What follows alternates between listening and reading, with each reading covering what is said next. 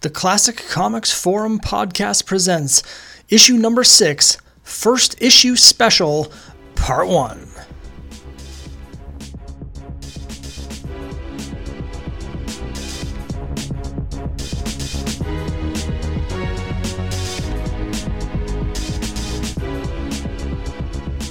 Welcome back to the Classic Comics Forum podcast. I'm your host, Scott Harris, and in this episode, I'll be joined by Classic Comics Forum member Cody Starbuck for the first part of our two part discussion of the infamous DC Bronze Age tryout book, First Issue Special. Running for 13 issues from the beginning of 1975 through the beginning of 1976, First Issue Special presented a unique concept where every issue of the series was the first issue of a brand new feature. Of course, almost none of those features actually ever had a second issue or even a second appearance, leading me to wonder whether the book was even intended as a tryout series or if there was some sort of ulterior motive by publisher Carmen Infantino for creating the book in the first place. In our first episode, Cody Starbuck and I will be discussing the first seven issues of First Issue Special, as well as as always, question and answer session where we delve into Cody Starbuck's collecting and reading history as a comic book fan. Now, before we get to that, I do want to mention that we had some audio issues with this episode. Unfortunately, we've lost the first couple minutes of that question and answer session with Cody Starbuck. We're going to start two or three questions into it. There's also a bit of a background uh, humming or rattling noise throughout the episode. Hopefully, it won't be too distracting. I apologize for that. Unfortunately, there was nothing we could do uh, to correct that situation. But it's not too intrusive, and I hope you're able to enjoy the podcast anyway. So, we're going to join the conversation in progress. Cody Starbuck has already revealed to me that the first comic he read was an issue of Super Goof, and that the most recent comics he read were the acclaimed Vietnam Journal by Don Lomax. And as we join in progress, he's in the process of explaining to me why his choice for this perfect desert island read is the Manhunter series by Archie Goodwin and Walt Simonson. Enjoy.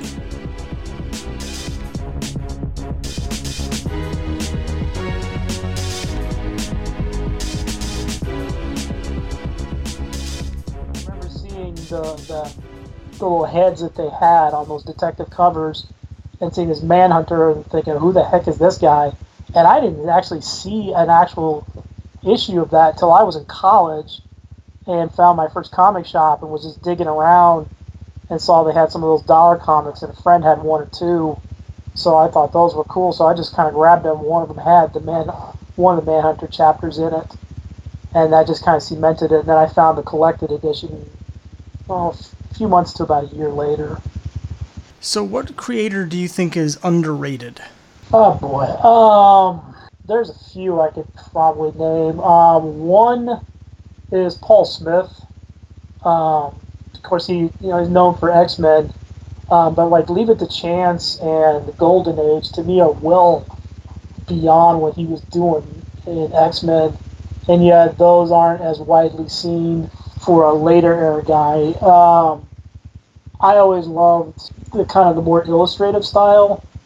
Um, some of the painters too. Like um, one that a lot of people don't know is Christopher Moeller. Uh, he did the Iron Empires stuff. Um, one was done at Dark Horse, and then one was done by DC's Helix line, uh, Sheva's War.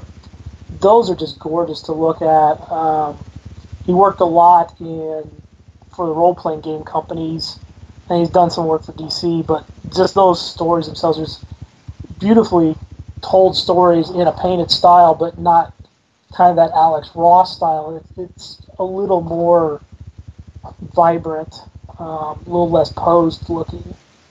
And he had done for Innovation, he did an adaptation of the uh, the Republic serial, uh, King of the Rocketmen, um, that you know, they did it to kind of cash in on the Rocketeer movie, uh, but he kind of really gave that a nice life to it, and they kind of he kind of expanded the story beyond just the serial to give it a little more of a, uh, a modern storytelling style.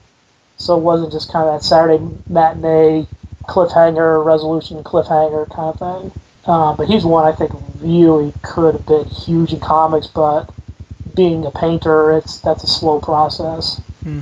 Plus, I'm sure he got paid better for some of the other work he does. No doubt. Uh, so, what creator do you think is overrated? Um, Grant Morrison is one that I've never really warmed up to. I like I like some of his stuff. Um, I like Zenith up to about the the last book. Then it gets really weird for my sensibilities.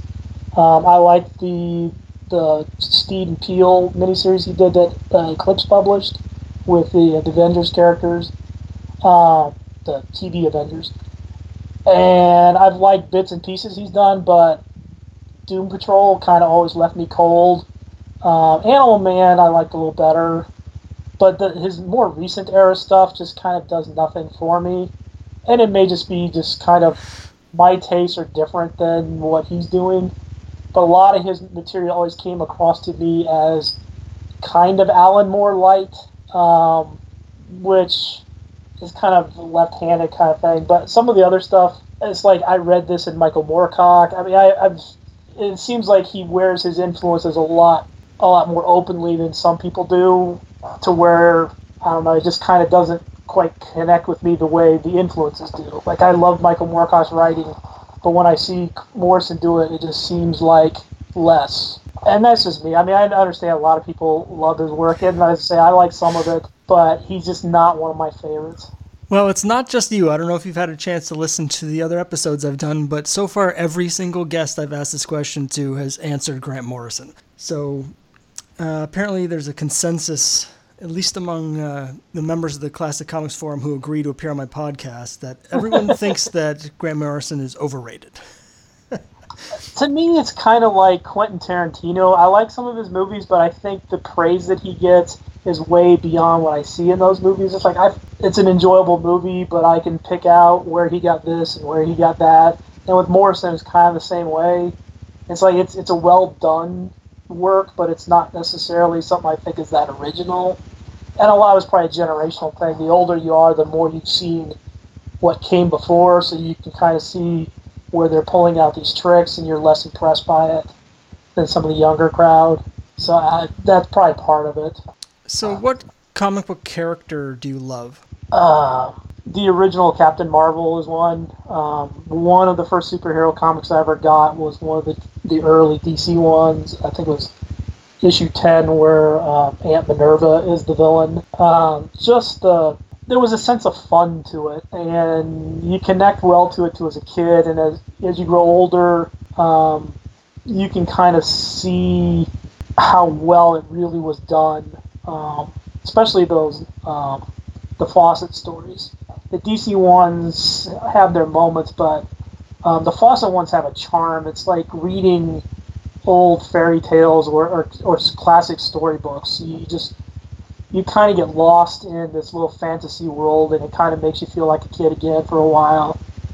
Um, and it kind of holds up, even though it's it's very dated, it's very simplistic and all that kind of thing. But it's just there's something that that shines through of it, and so he's always been a favorite, and that it kind of sets you up for disappointment because I've read most of the attempts to modernize him, and most of them I'll like bits and pieces of it, but it never totally comes together. Like Jerry Ordway, I thought did probably the best job on it with the the whole Power Shazam series and the the graphic novel. Um, he had a nice balance of trying to do a modern superhero and be faithful to some of the, the stuff that came before, but it's a hard one to do. So, what character do you hate? Um, that's um, I've never really been a fan of um, the Punisher. Is a big one, especially as I've, I've gotten older. To me, it's not a heroic character, and yet he's portrayed as being the hero.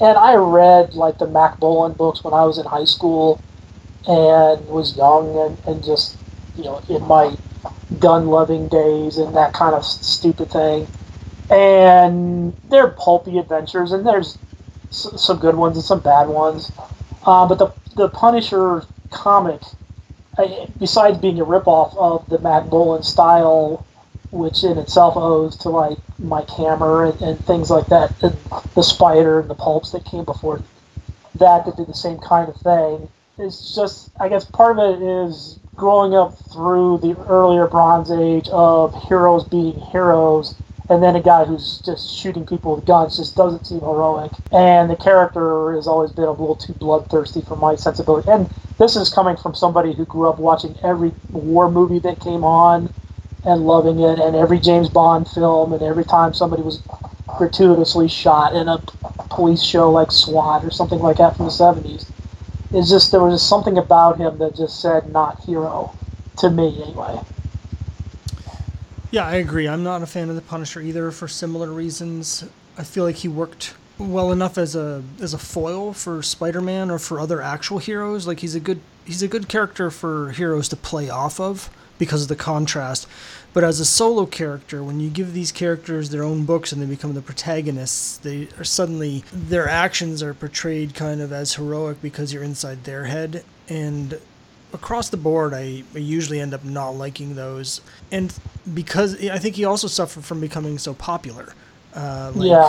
when characters become popular enough that the, it's like the tail wagging the dog, where their popularity forces the writers to do certain things with them.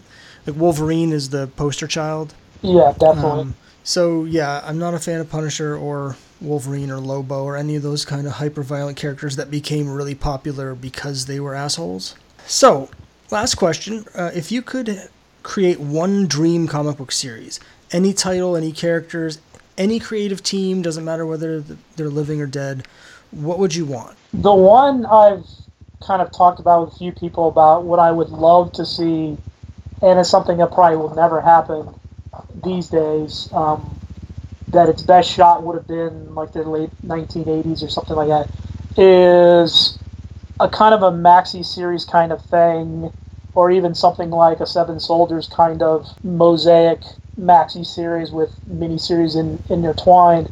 Um, would be all the the DC War he- uh, comics characters, taking them from the beginning of the war to the end of the war. So seeing things like the Germans invading and how uh, Mademoiselle Marie becomes part of the resistance, and then um, the Sergeant Rock coming into North Africa, and just taking that on, and, and Gunner and Sarge from the losers starting out in the Pacific and ending up part of that unit, and just following those characters through the actual events of the war, and being able to one just kind of explore that history, but also being able to use those really great characters that just kind of fell by the wayside as the war comics day ended and superheroes kind of took over almost everything. Because I kind of grew up with a lot of those um, from reading them from older friends and the few that were still on the stands, and because I had always loved the like the '60s era action war movies like the Guns of Navarone and Where Eagles Dare and stuff like that. So I was those comics were always really great,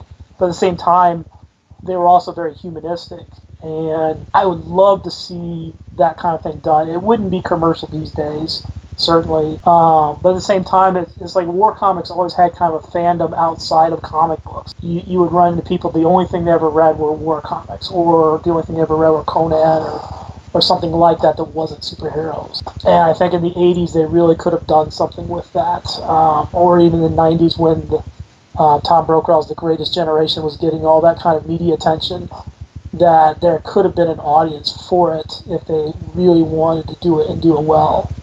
Well, I would have bought it. I'm a big fan of the DC war books, particularly Unknown Soldier and The Losers. Those are kind of my two favorites. Yeah. All right, well, that's the end of my questionnaire, so I guess we'll Okay. jump right into a first issue special here. All right. So, first issue special, first issue of first issue special is dated April 1975. So, we're talking, this is the gestation period is right at the end of 1974. And uh, Gerry Conway, in an interview in um, Back Issue Magazine, had a quote where he said that first issue special was a peculiar peculiar book concept based on Carmen Infantino's observation that the first issues of titles often sold better than subsequent issues. Carmen's brainstorm a monthly series of nothing but first issues. It sounds like a joke, but he was dead serious. Um, not only does it sound like a joke, it actually reads kind of like a joke. Unfortunately, uh, the series ran for 13 issues uh, between April 1975. These are cover dates in April 1976. It was supposed to be a tryout book, nominally, although, as we'll see, pretty much none of the series that tried out in the title actually went on to become ongoing series. And the first issue uh, is particularly interesting to me because it's Atlas uh, by yes. Jack Kirby. This is one of the last new Kirby titles that actually came out while he was at DC. We're going to see some more issues that he put out uh, in first issue special later on, but the other issues of first issue special that Kirby worked on actually came out after he had already left for Marvel. Yeah. Uh, so in Atlas, we we meet this character who I'll just go over the synopsis really shortly. Uh, there's this guy who is incredibly strong, like strong enough to theoretically hold the entire world on his shoulders, apparently. And uh, turns out he's the last survivor of this um, tribe who are bequeathed this giant magic gemstone that gives him powers. After his uh, parents are killed by uh, this uh, mysterious bad guy, he gains uh, this gem and he inherits these superpowers and then he manages to get away and dedicates himself to basically a life of vengeance where he's going to track down this bad guy and get revenge for his family's murder and at the end of the issue he comes face to face with uh, many years later with the bad guy who killed his family what did you think of this issue um it's it's a little thin in spots um, it's a lot thin in spots. Um, it's one of those things where I think Kirby was kind of he had a nice visual idea. Um, he hadn't really kind of fleshed it out. It, it does have a feel of kind of well, here's an idea, but I gotta fill my page rate, so I'm gonna see where it goes, kind of thing. Um, so it's very, very much like he's riffing on an idea, but it wasn't a strong idea, so he doesn't really do a whole lot with it. it I, in my in my rundowns that I did, um, you know, I kind of talked about the parallels with the Conan movie origin, which is somewhat taken from the books. And Kirby was a big pulp fan, so I wouldn't be surprised if he had read some of the old Robert E. Howard stories and some of the other guys from Weird Tales. It does have kind of that feel, but very much a kind of mixture of the pulp fantasy hero and mythology. And so I kind of think that was the gem of the idea, but uh, there's some beautiful pages in it, but it, it's definitely kind of jumps around a bit and kind of it doesn't flow. So, you definitely get the feeling it's, it's not something he felt really strongly about. I agree. Um, I feel like there are a lot of really, you know, fantastic action sequences and like big splash pages and two page spreads um, but almost too much of that. Like it, it's covering up how thin the story is because when you see Kirby at his best, he can get really dense with some of his material. Yeah. And that is not happening here. There's a very, very thin story, um, and it's sort of like been done to death, really, where, you know, the character's family is killed and he wants revenge and he meets up with a bad guy at the end. And I don't know. I, I didn't feel like there was much to this story, and it, it's interesting you mentioned it, didn't feel like when you're reading it, it doesn't feel like Kirby was that invested in this idea, and I don't think DC was that invested in this idea either. One thing we'll get into this at the end of our conversation, but one thing I definitely got the impression going through this series is that a lot of these issues to me read like their inventory stories being burnt off and the way we're really going to see that come into play later is that some of the issues that were originally scheduled to be in this series, such as Cobra, another Jack Kirby issue, were pulled out of the schedule and launched as their own titles. And I get the impression that um, they were putting the stuff in first issue special that they didn't actually have the confidence in to launch as a solo book, as a standalone title right away. Um, anything they had that they thought was good enough to actually be a series, they were just making into a series. And it, it really shows in the material because Atlas to me, you know, it, it's some slam bang Kirby action, but there's just kind of nothing to it. Yeah, I would tend to agree with a lot of that. Um, mean, some things you can tell are inventory stories. Um, there's a couple that have a bicentennial theme to it. They just kind of sound like, oh, let's knock off something set in Washington D.C. or something that kind of touches on American history, um, like that later uh, Batgirl and Robin story that was used in Batman Family One. The same kind of thing. They fight Benedict Arnold, and then the Metamorpho story, he meets some French character, and then it revolves around the British invasion of Washington during the War of 1812. And so there's there those have definite uh, inventory feels like they were give us some bicentennial stories that we're going to run over the year because that'll probably sell because everybody's big in the bicentennial. Um, some of them like Warlord, they, they definitely were going to series, but yeah, like I said, they may have tested the waters a little bit there first. Um, same with the, the new gods at the very end. But there, there's definitely a feel of some of them. Like Kirby stuff was no doubt. Um, he's he had to produce something like 15 pages a week, which is ungodly. Um, and so he's just churning out material to meet that quote, especially after they started canceling his books. So like we got to put it somewhere, so we'll put it here and slap in first issue on it, even though if we look closely, there's a number that says it's issue five. Um, may get it to sell better to the collectors, which were starting to become a factor in things. They'd already made Shazam number one a huge seller, and then most of it ended up in comic shops. Yeah, and with Atlas in particular, one thing that struck me when I was reading this, in in almost every, not quite every issue, but almost every issue of first issue special, there's like a text page where there's a note from either the editor or the writer or someone just talking about the series, kind of pitching it to the reader in case the actual story doesn't grab them. They've got like here's why you should buy yeah. it. And in this first issue with Atlas, the whole pitch is just about how great Jack Kirby is and how having a new addition to the Kirby uh, lexicon, like the, the Kirby um, portfolio, is like a big deal because it's the legend Jack Kirby creating it.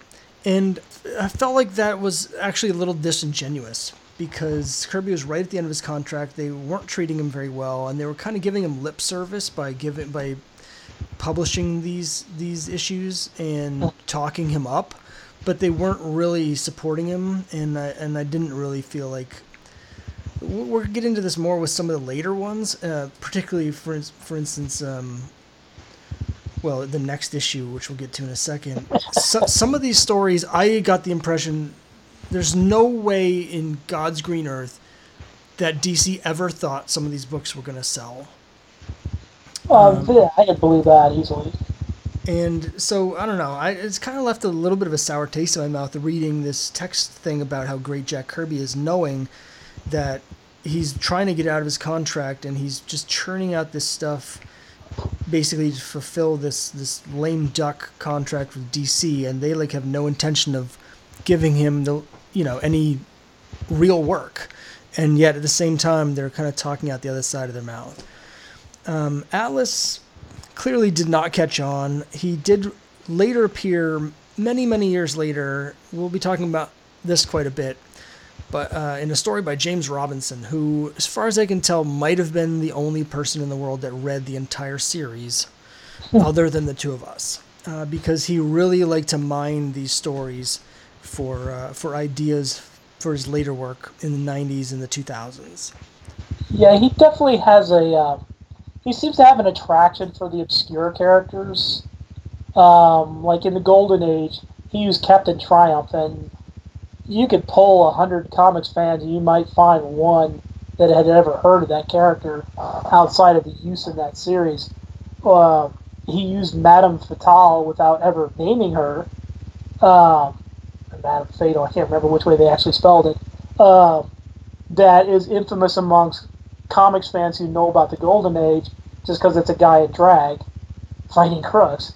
Uh, but he didn't even name her in the comic. She's just kind of there as a background character. Or he, uh, that Paul Smith stuck in there for a joke. If you see the, uh, uh, was that the gambler, I think, or, or one of the other villainous characters, the fiddler, is trying to hit on and not realizing it's a guy in drag, and the others are just watching and trying to hold back the laughter. And so it's like Robinson seems to love that kind of obscure little character, and see if he can do something with it. Which Starman uh, was great for that. He uh, when he would do some of the times past, there's one that has uh, the Jester, one of the Quality Comics minor minor characters, and he actually cobbled together a really good story with that character just a one off. And I kind of think that's why he was kind of attracted to the series because there's there are all these unused characters and and some of them had a germ of an idea there that just either didn't get executed or just uh, was kind of a little too off the wall, and he's found like one little nugget he, he thought he could use. And I would say that's probably going on there.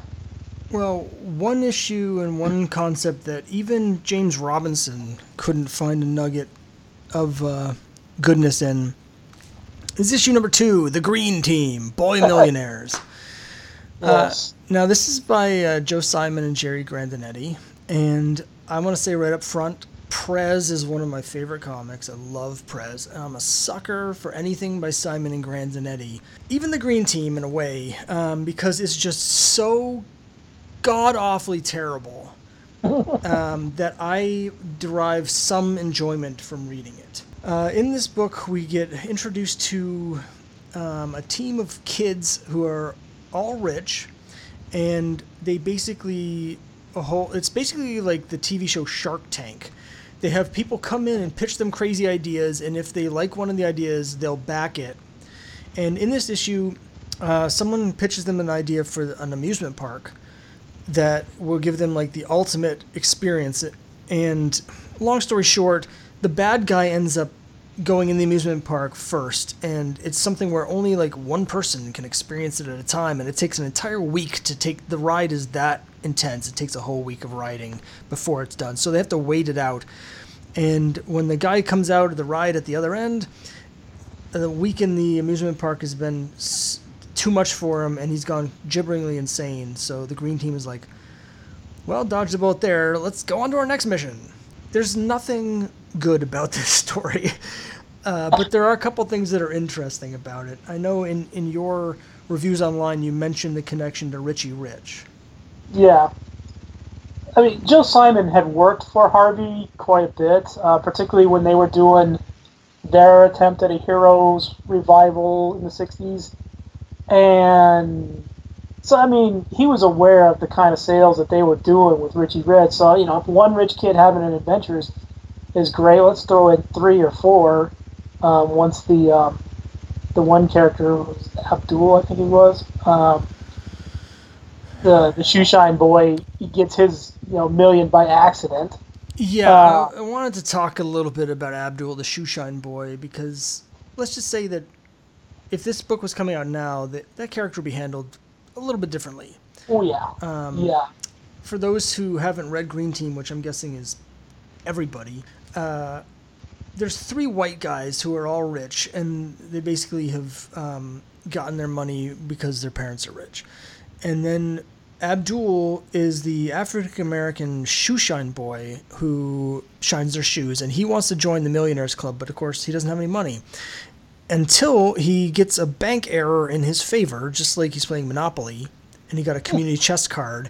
Only in this case, instead of ten dollars, he got half a million, and over the course of like two panels, he parlays that into a million and a half on the stock market. And then the bank realizes their error, takes the original half a million back, but now he's got a million in profits that he's made in like 10 minutes. And he's able to join the club. And yeah, I don't know. Uh, I, am not entirely down with uh, Abdul, the shoeshine boy. Um, he, he feels. Uh, he's not entirely PC. Let's put it that way. Yeah, yeah. I, I brought up a few points in in my write up of it. Um, one that um, he goes into the building where the Millionaires Club is, and he's about to go on the elevator, and they tell him, "Well, you can't take this elevator. You have to go up the service one." It's like, okay, uh, whites only. And then it's like, oh well, only millionaires can be here. Oh well, we, we recognize you going in and shining somebody's shoes and then people are kind of laughing at him, but at the same time they all like him, and it does have the feel of your Ebony Whites and your Whitewash Jones and your other um, stereotyped um, characters from the 1940s that were in all those comics that even the creators you love, you look at it and you just cringe, and you understand their products of their time, um, but at the same time you're just like, oh, this is just so wrong, and that feel really comes across in that. And you know the feel of of these guys, these issues being out of touch with the times is a recurring theme because through the first until we get to Warlord in issue 8 almost all of these issues read to me like the creators they're old school creators who are uh-huh. just out of touch with what's happening. I mean with one exception I love issue 4 with Lady Cop which we'll get to in a minute. But a lot of this series the first the first 7 issues it's Kirby it's Simon it's Haney Kanigher and Ditko and it's like all these guys from the 40s and 50s and it really tell like it really comes across. Uh, just they, a lot of these issues feel really outdated for even for 1975 when they're coming out. They feel tired. Uh, there's one element of this story though that feels very 1970s to me. I've got kind of a um, this is something that i always pay special attention to because it's so specific to the 70s and that is the idea of a dystopian amusement park. Yep. There's so many stories in the 70s, and I, I'm, I don't know if it was because you know Disney World opened in Florida in 1971. I don't know if that spurred it. If it was just like the popularity of Westworld, the movie in '73. Uh, I tend to think it's maybe a combination, but for some reason there was something going on culturally in the 70s where people were using amusement parks as some sort of metaphor for the decline of civilization. And in books like this and in Sabre, um, which is much more explicit because uh, it's basically taking place at Disney World.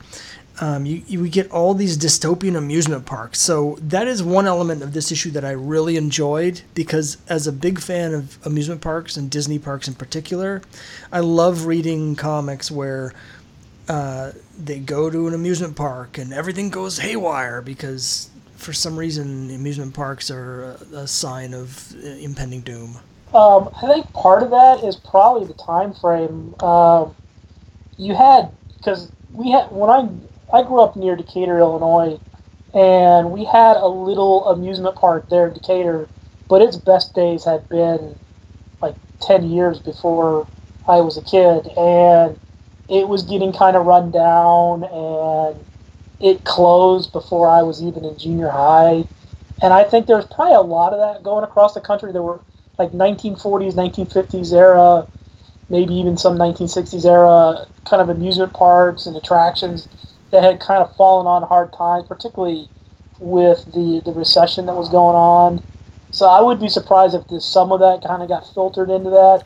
And yet, um, Disney World being new probably put in some people's head, like you say, Westworld, um, which I can recall as a kid going to Disney World when it first opened, and it was out in the middle of nowhere back then. It was just kind of like this little oasis in the middle of practically the Everglades.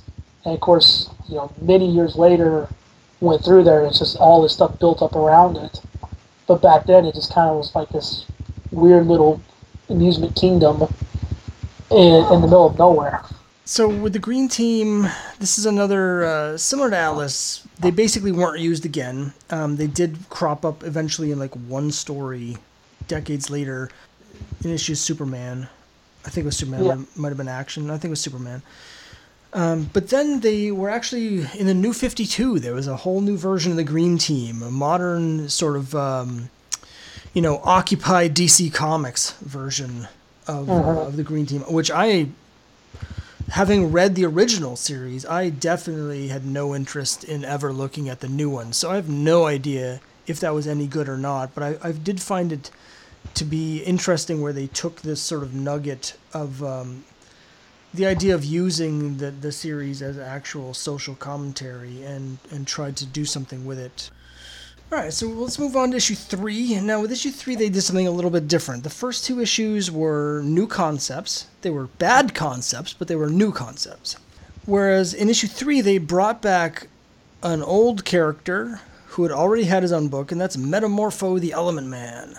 Mm-hmm. Um, and this is by the original Metamorpho team of Bob Haney and Ramona Fradon. And I don't have a lot to say about this because I can't stand Metamorpho. I thought this issue sucked. Um, and again, kind of like the first two, you know, both issues one and two felt to me like they were sort of playing out the string, fulfilling contractual obligations to some of their older people, uh, you know, older creators. I felt like this is sort of a nod to Haney because Metamorpho is clearly Haney's pet character. He kept trying to get Metamorpho to work. He dragged him out to a whole bunch of issues of World's Finest uh, uh-huh. as a tryout. That didn't work. Brings him back here again, trying to get it to work. And I felt like this is DC's way of just sort of mollifying him, saying, okay, we know you love the character, we value you as a creator. So we're going to let you try Metamorpho again, even though he's a terrible character. The stories are all horrible. The only redeeming quality about them is Ramona Fradon's art, but that is not enough to save what is otherwise just a putrid mess of a comic book. So I don't know if I've made my feelings on this issue clear or not. It, real quick, you mentioned the story already. It's basically uh, a ghost. Uh-huh. Uh, an angry ghost shows up, and he's angry because um, he died like during the War of 1812, and he had this idea for some sort of super weapon that could have defeated the British. And every time America's in a war, he reappears to try and convince the current president to use his weapon, and none of them ever listen because they think they're like, "Oh, it's a ghost. I'm crazy. I'm certainly not going to do that." Um, and long story short, Metamorpho beats him after a bunch of really dumb things happen. So, what do you think of this issue? Um, I'm probably a little more forgiving of it. Um, Metamorpho was one of those books that I like the concept of it, and I've read a few stories that I thought were fun in a very simple way. Um, there was some imagination to some of it, um, but I never read a long stretch of them, so I never had that strong connection to it. Um, he was also one of those characters I would kind of see in the house as when they tried to, like the, the world's finest. Um, one of the covers where he appears as like a door knob that Superman is reaching towards one, one of the world's finest dollar comics. I vividly remember that and how sad when I was a kid, and, and I almost thinking it was a horror story that because you can see the face of the door handle kind of coming out, and so I didn't even know it was Metamorpho. I'd never heard of the character by that point. Um, I had a cousin who actually had this issue, so I read it when it was fairly new, and it there were some things that kind of interested me just as a history buff, but it's it's a pretty weak story, particularly reading it as an adult. When I wrote my my write up, I, I just remember looking at it going, yeah, I, I remember this being better, but I guess I was just young. I just I dislike intensely all the characters. Um, you know the the love interest. I forget what her name is, but the, the um, Sapphire Stagg. Oh, yeah, is just like a stereotypical ditzy moron, and the dialogue is pure like. Even though this is seventy five, the dialogue is like pure late '60s um, yeah. Teen Titans era Bob Haney dialect, and I just it just disgusts me. I just just don't like this. Now, Metamorpho, like the first two issues, this did not lead to anything. In fact, like yeah. all of the issues in this series, it didn't lead to anything. Metamorpho continued to kick around as a supporting character. Bob Haney continued to try and get him, you know, back. Eventually, in the '80s, he became more of a a recurring character in, in books like um, Justice League Europe and stuff. Yeah but he never he never got the spotlight that Bob Haney clearly thought he should get. Yeah. When when we were getting ready for this, I thought I had put together a complete run of this series, and I realized I was missing this issue. So I I had to buy this issue to complete my run, and it is like castor oil. Yeah. Um. On the other hand, the next issue, issue four, Lady Cop by Bob Geiger, yes. and yes. now this is an issue that I really dig. I like this issue a lot. I know you had mentioned in your reviews that one of the the main inspirations for this was the TV show uh, Policewoman. Yeah, I mean I don't have anything definite on that, but I look at it going, it it had to be because um, it came on before this story came out, and it so parallels things. And Policewoman was a big show in the day. Uh, it got a lot of attention, and that's when I started seeing more and more attempts at having a, a policewoman character. It, it, you get like the Dirty Harry movie, The Enforcer, with Tyne Daly as his new female partner. You start to see a lot of that. So I can't believe that Robert Kanigher, who never missed a, uh, a trend that he couldn't jump on, passed that up. Um, yeah, some parts it feels like it was meant for their romance comics, but um, I, I have a feeling it was more of, okay, this is hot on TV. I can do something with this, but we may need to try to sell it to the romance comic audience. And let's get one of those artists in to do it. Yeah, no, I, I agree. Like, I'm not that familiar with the TV show Policewoman, but this reads to me like a TV show. The closest, even though it's a different genre, the, the closest comp to, to me for Lady Cop is Night Nurse, where they, mm-hmm. they both read like you're watching a primetime soap opera. Um, yeah. Lady Cop is more, you know, as the name implies, of a cop show. For those who haven't read Lady Cop, first of all, you're missing out because it's a great comic that everyone should read. Um, but it's basically there's a, a, woman at the beginning of the issue. She's hiding under the bed and she sees all of her roommates getting murdered. All of her the other women that she lives with are all been murdered. She doesn't see anything um, except for the guy's boots, and so she ends up deciding to become a cop herself to help people and also track down the mysterious, you know, uh, boot killer. And throughout the issue she has a bunch of run-ins with different people. It, it feels very episodic kind of like um, again an episode of a tv show where there'd be an a plot and a b plot and a c plot. And she runs into this girl a couple times who um, has been fooling around with her boyfriend and now she's got vd and uh, she has a couple of confront you know she's trying to help this girl and but the girl comes from like a strict religious family, and there's a lot of really interesting soap opera drama mixed in with the action of Lady Cop. A lot of like, you know, chauvinistic men trying to, you know, beat up Lady yeah. Cop or whatever, and then she shows them the error of their ways. She's not just a lady; she's also a cop. Um, yeah, uh, very much like that, and uh, like the Police Woman TV series, um, she usually went undercover as stewardesses, cocktail waitresses, prostitutes, anything that could have her dressed in a sexy outfit for you know 1970s ideas. And this kind of reads similar to some of the elements. And what's hilarious though is at the same time they're trying to do a PSA about VD in the middle of the plot and yet they can never call it that because it's a comics code book. So it's like this weird, well, let's do a social message, oh, but we can't actually name what we're talking about. There's a bit of um, cognitive dissonance for me reading Lady Cop compared to the absolute codswaddle that Kanigher was doing in Wonder Woman. Oh, um, yeah. He, he, I'm, I'm actually a pretty big fan of Kanigher overall like I like his war books. Um, I really liked Lady Cop. I like Ragman.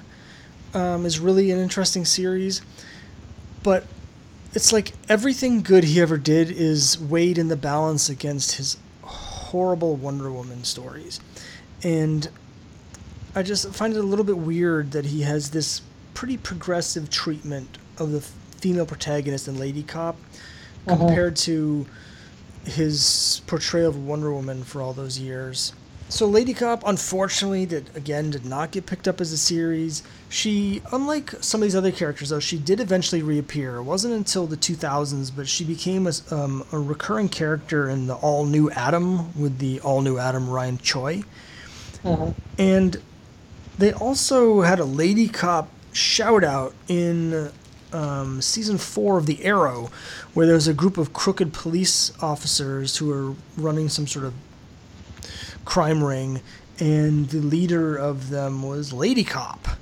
Uh, uh-huh. Now, this is a situation where I think it was just sort of an internal joke. They were just using the name of the character. It's definitely not Lady Cop because, of course, she's a bad guy in that episode of Arrow. But I, thought it was kind of a funny shout out. Yeah, I, Arrow's done a lot of that kind of thing with like you had Kate Spencer as a DA in there, but she doesn't become Manhunter. And they've had Mark Shaw, but he's not Manhunter. I, I, think it's a lot of Geoff Johns feeding them. Hey, we got this character name. Throw it out. Speaking of Manhunter, that's a great segue into issue number five, Manhunter. This is another Kirby book, but by the time this came out, Kirby was already working at Marvel. Yeah. And I find this interesting because I've mentioned this earlier, but Cobra is another Kirby book that was Cobra was scheduled for three different times to appear as an issue of first issue special. And they eventually decided, someone at DC decided that the concept of the book was so good that it was worth um, publish. First of all, it was worth publishing as a, a standalone series without getting a tryout. But secondly, since Kirby had already left, they decided to go ahead and have other people work on the book and doctor it up so that uh, it would fall more in line with you know whatever what DC's doing, but also so you know they'd have like a consistency for the next issues since Kirby had already left. Mm-hmm. The fact that they didn't do that with Manhunter makes me feel like they had no, you know, they didn't think that this was a good enough series because if since Kirby's already left, they're going to have a problem if this issue sells really well. They, can't do an, an, ongoing Manhunter series with this material because Kirby's not around to write or draw it.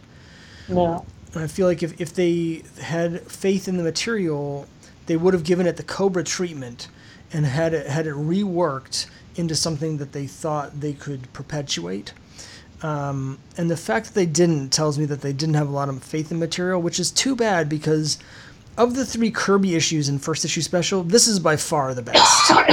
Uh, I thought that the premise was was fantastic. Um, I thought the actual story wasn't that great. It suffered a little bit like like Atlas. It felt like um, there wasn't as much material as there should have been. But this was a much richer idea, in my opinion, than Atlas was.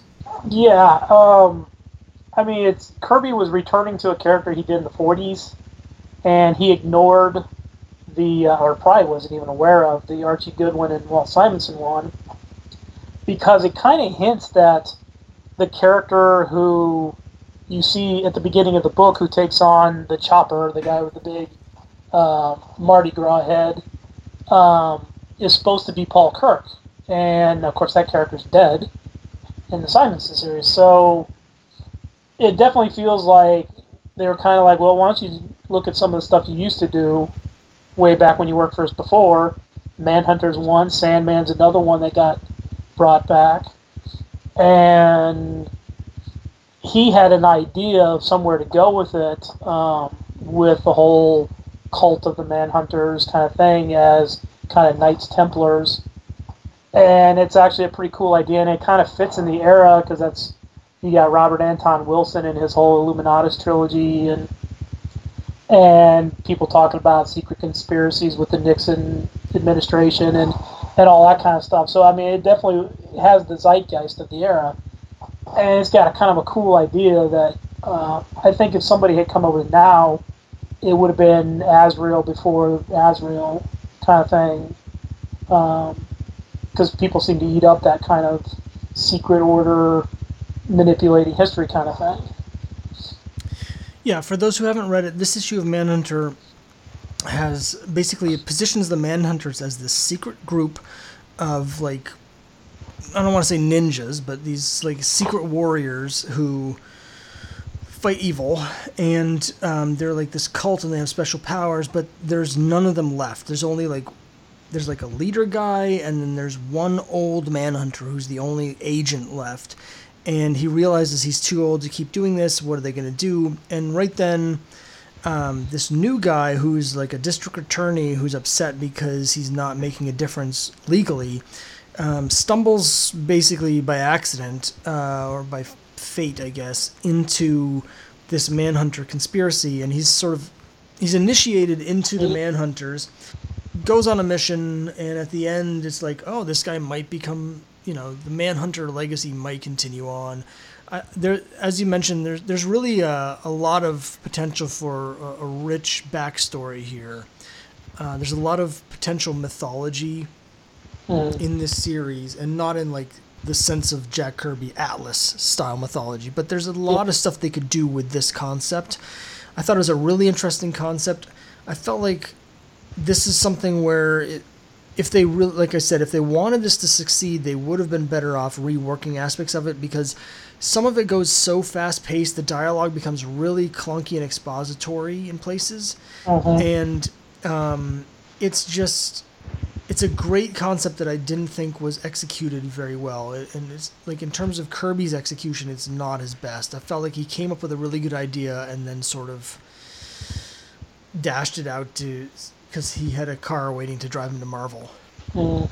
Yeah, I'd say to a certain degree. Um, a lot of a lot of the stuff he was doing was based on suggestions from Carmine Infantino. Um, like Cobra was, he said, "Well, let's do something like the Corsican Brothers." So they cobbled some of that. I I have a feeling that Carmine and Mark Evanier's talked about that uh, Carmine suggested some of you know, ret- returning to some of the old characters he had done, and Kirby he said that was Kirby n- never liked doing that. He he never liked going back on old work. Is more he wanted to do something new.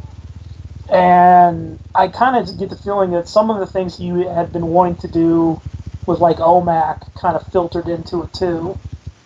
Um, and yeah, I think he had he definitely had an idea, or he was using ideas that he didn't get a chance to use elsewhere, and kind of mixed them into the story.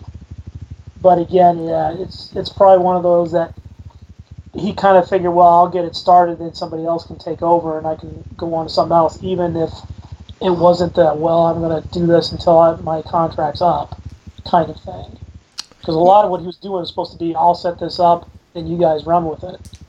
Well, I'm glad you mentioned Infantino because as I mentioned, a lot of these early issues in particular feel really out of touch. And while some of that blame goes to Kirby and Simon uh, and the other, you know, Haney and Kanigher and whatever, I think a lot of it does have to lie with Infantino, who at this point really felt out of touch. This is just before he was unceremoniously dumped in favor of Jenette Kahn. And I think a lot of the failure of not just the series as a whole, but the individual issues can be chalked up to Infantino not really being in touch with what was happening in the market and what fans wanted anymore. I definitely think there's that, and a lot of the editors, the the entrenched editors of that period, the guys who had been in position since the Silver Age, and were kind of Carmine's guys. Um, a lot of those guys were not fans of Kirby and kind of sabotaged him, at least according to some of the stuff Mark Evanier's written. Um, that there were a lot of people who were just bad mouthing behind his back, and yet they're hiring him because Marvel was kicking them seven ways to Sunday. And Carmine, I kind of got the feeling that he was kind of like trying to play both sides. It's like, well, we can use his name, but he's not good enough for us, so we're not to like really go out of our way to push this as well as hard as we should but yet we'll, you know, here's another Bob Haney story. And I, I got a soft spot for Bob Haney. I liked a lot of things that he wrote, but he was very hit and miss, and more often miss than hit. But um, so it's like, especially the later area, it's just like, oh well, these are my old buddies. I'm gonna give, I'm gonna throw them a bone here and there, and I kind of think that's why he ended up getting removed because finally they're just the writing was in the the balance sheet said it just wasn't working under him. Now, this Manhunter, once again, not picked up. This concept was pretty much completely dropped. Uh, Steve Englehart ended up taking some aspects of it and reworking that into the idea that the Manhunters were robots. And that eventually led to the Millennium crossover over a decade later. Yeah. And I, you know, the less said about that, the better, in my opinion. So now we come to issue six. So issue six is interesting for a few reasons, and one of those reasons is that it's just like batshit crazy. It's the Dingbats of Danger Street. um, Ding, this is this issue is interesting to me partially because it really feels like, boy, they're just burning off this stuff. They just got to get rid yeah. of it. Uh, there's there's no possible way that anybody, even Jack Kirby, actually thought that a this sort of uh, boy gang book would be selling in 1975. Uh, I'm not sure that Dingbats of Danger Street would have been popular if it had come out in 1945, which is which is what it feels like. Mm. Um, and again, I really get the f- sense that DC had no confidence that this would sell either. I don't think they ever thought for a second that people would buy Dingbats at Danger Street. And one of the reasons I think we see that is because, as I mentioned earlier, Cobra had been scheduled three different times to appear in first issue special. I don't know for sure that issue six was one of those, but I do know from reading online and doing a little research that this was not supposed to be the original issue six. Whether Cobra was one of the previous versions of issue six or not, I'm not sure, but the Batgirl and Robin story that eventually became Batman Family number one was originally supposed to be first issue special number six. They took that and decided to use it as the foundation for the new Batman Family series and replaced it with Dingbats of Danger Street. And again, this is one of the reasons why I feel like first issue special is masquerading as a tryout series, but they're not really expecting any of these books to succeed because if they really wanted to try out a concept, Batgirl and Robin is just a vastly superior and stronger series to try out than Dingbats of Danger Street. Yeah, definitely. Um, in some ways, I suspect it had to do with them deciding, well, we can use this for another Batman book. We know those will sell to at least this certain level, and hey, it's going to be a new one, so that's probably going to work better if we do it this way. Um, the the whole the Dingbats thing, um, that that's definitely Kirby kind of filling out his thing by just kind of well, I've got some Newsboy Legion stuff I didn't get to finish up in Jimmy Olsen, so I'm just going to kind of throw it in here as a different kid gang. At least that was my interpretation of it, because it just kind of felt like, well, it's the Newsboys without Jimmy Olsen doing the kind of stuff that they used to do in the 40s without the Guardian around, which um, it's definitely got a, a goofy visual kind of charm to it, but that's about all I can I can say for it story wise. It's just really bizarre. Yeah, it, it very much is a is a Newsboy Legion story. There's even a cop character who fills the role of the Guardian, and when you get to the end of this issue, the Dingbats of Danger Street don't do anything. Like the last six pages is all this cop uh, capturing the bad guys. Um, they have almost nothing to do with the story really, except for the craziest, the, the weirdest character in the series, non-fat, which is this skinny dude who wears a hat over his face and carries a giant hot dog with him everywhere, accidentally gets kidnapped by two wannabe supervillains, and the Dingbats are trying to rescue him. I thought this. I, I'm a big fan of this issue. Actually, I think it's so ridiculous, uh, and Kirby's action is just like fantastically over the top. Um, some of his most over the top action is just like the designs of some of these characters is just Yeah, bizarre. It's just weird. yeah. The villains, especially, they're way goofier than anything he had ever done. Yeah, and I, you know what, this, this seems like a small thing, but the goofiest thing about the villain, is a guy who who wears like a red jumpsuit, and he's a jumping guy. That's his power; he can jump. And the goofiest thing about his design isn't any of that. It's that he has a big mustache, Yes. and it looks so wrong. Where he's got like a Captain America style cowl, but with his big mustache sort of jutting out from underneath the part going over his lip, is hilarious. Yeah, and the mustache looks very Stan Lee-ish too. Yeah, I'm I'm surprised he didn't, you know, have bring back Funky Flashman and Houseroy. Yeah. Um, so yeah, there's there's just an, I feel like there's no way they ever thought this would sell, and which for me as a this is supposed to be a tryout book, but it really feels to me like uh, they're burning off inventory stories, and they other than Lady Cop, strangely enough, I don't feel like any of these had any chance of selling. No, I mean the the Dingbats to me kind of feels like I mean I could almost picture Kirby giggling as he's writing it because it's just him going, well, I'm just going to go nuts with this one, and just getting more and more absurd as he went. Um, and one of the, one of the strengths of it is that Kirby was really good at visual humor. Um, I can only imagine if he had had the kind of writer working with him to do something like Mad, to work with those guys, what he would have been doing in there if he had worked for EC. And that's one of the saving graces of it for me is just that that physical comedy that he puts in it that he used to have with Ben Grimm in the Fantastic Four whenever the Yancey Street Gang or whatever would show up. Uh, it's it's got that kind of the same chaos going on, but otherwise. You know, it's interesting the contrast Dingbats of Danger Street with the other books in here, particularly Atlas, uh, because, and even Manhunter to a degree, where those are issues that where they had a really interesting central concept, particularly Manhunter, but they weren't executed particularly well. Dingbats of Danger Street is the opposite to me. It's a totally terrible concept, but Kirby executes it wonderfully. Like yeah. you can tell he just he loves this sort of thing. I mean, Kirby fans all know that he loves this sort of um, boy gang stuff.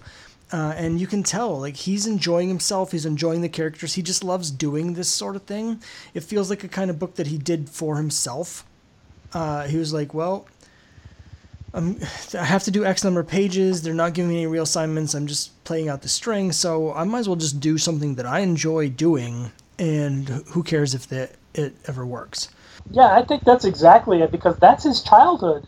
Um, if you read the, the autobiography piece that he did, Streetwise, that was his childhood. It was neighborhood gang, you know, running through the neighborhood, causing chaos, fighting with kids from the next neighborhood with their rooftop wars and, and things like that. And those are that's what you find in those stories, and these weird characters from the neighborhood.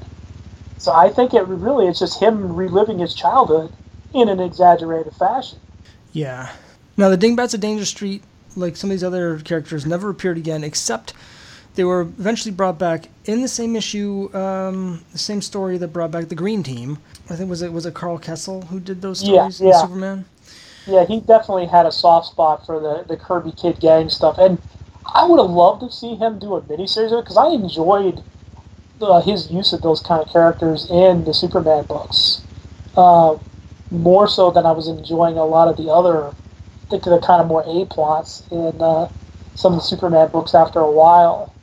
I think he kind of got the kind of goofy aspect with it and just decided, let's just have fun with it. And comics were so serious at that point that it kind of stood out that he brought in some of the goofier stuff. And it just kind of took off some of that, that hard edge that so many 90s comics have, at least for me.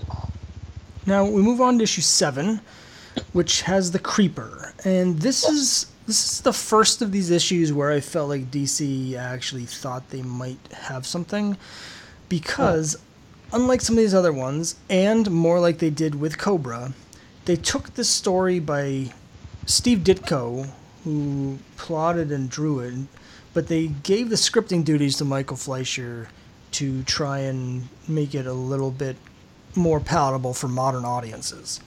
And um, I don't feel like this team this this meshed at all. Like Fleischer's writing yeah. and and Ditko's story just didn't work for me. What did you think of this issue? Um, nah, it, it definitely does it, and it, at times it reads like Fleischer is making fun of Ditko's art. Um, he had when he's trying to pick up his henchmen in a, a kind of a gangland bar. Uh, they're kind of laughing at him, and of course, who could blame him? The guy, as I said in my write-up, he looks like somebody from a third-rate lucha libre promotion um, who based based his costume on Marvin from the original Super Friends cartoons because it's got that same kind of color scheme and, and logo. Yeah, I enjoyed that scene where the the henchmen are just laughing at him because he looks so stupid. But the joke is actually on the creeper because even though this is a ridiculously lame bad guy, he thrashes the creeper not once, not twice, but three times in this book. Yeah. And the only reason the creeper ends up winning at the end is because he's got this healing factor, and so even though he like gets knocked off a building at one point and is totally wrecked by the bad guy. He just keeps coming back, and and uh, you know it never struck me until just now, but visually and power wise, the Creepers had to be the inspiration for Mark Gruenwald's Madcap. Um, because it's the exact same character. I remember when he Madcap showed up in Captain America later. That was the only he didn't have any powers other than the fact that he couldn't die, so he kept getting his butt kicked, but he just returned. Uh, and that's basically the creeper. Like he he stinks at everything. He's terrible. Yeah. Uh, so it was kind of funny to watch this wannabe superhero just like jump into action and in two panels get knocked off a building to his death. um, but there's there's kind of no there there with the creeper. Like No. there's no substance to the to like I don't understand what the character point of the character is. I feel like um yeah, he has a secret identity, but there's no actual character. There's no depth to the character.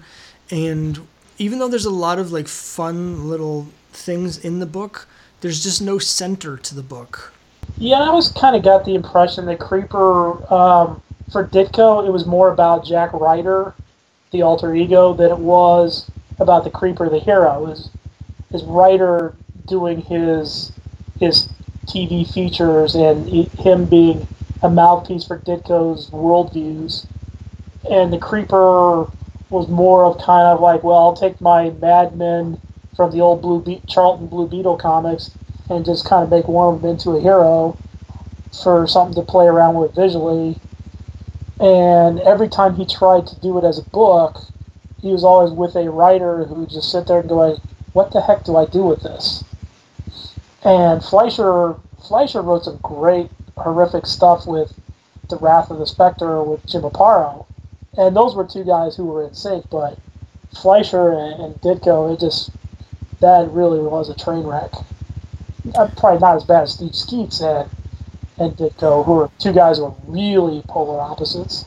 Like all the other books in this series, this ended up going nowhere. The Creeper was relegated back to doing more cameos, um, and really has never progressed. Like the Creeper is interesting to me because I have in my head that he's like a, a fairly important character, but he's really not. Um, I think the only thing that keeps the Creeper in anyone's mind is the fact that Ditko created. That and he, the, every time he's been used and it's been memorable, it's been with the Joker, as because they're kind of two sides of the same coin. Um, there was an issue of the Joker standalone comic that they had in the 70s with him that, that got reprinted in the greatest Joker stories ever told. And it's a really good one where he runs up against the Joker. And then they, they kind of use that in the, the New Adventures of Batman iteration of the animated series. And it's he works well in that context and not much otherwise. At least um, it doesn't seem to commercially.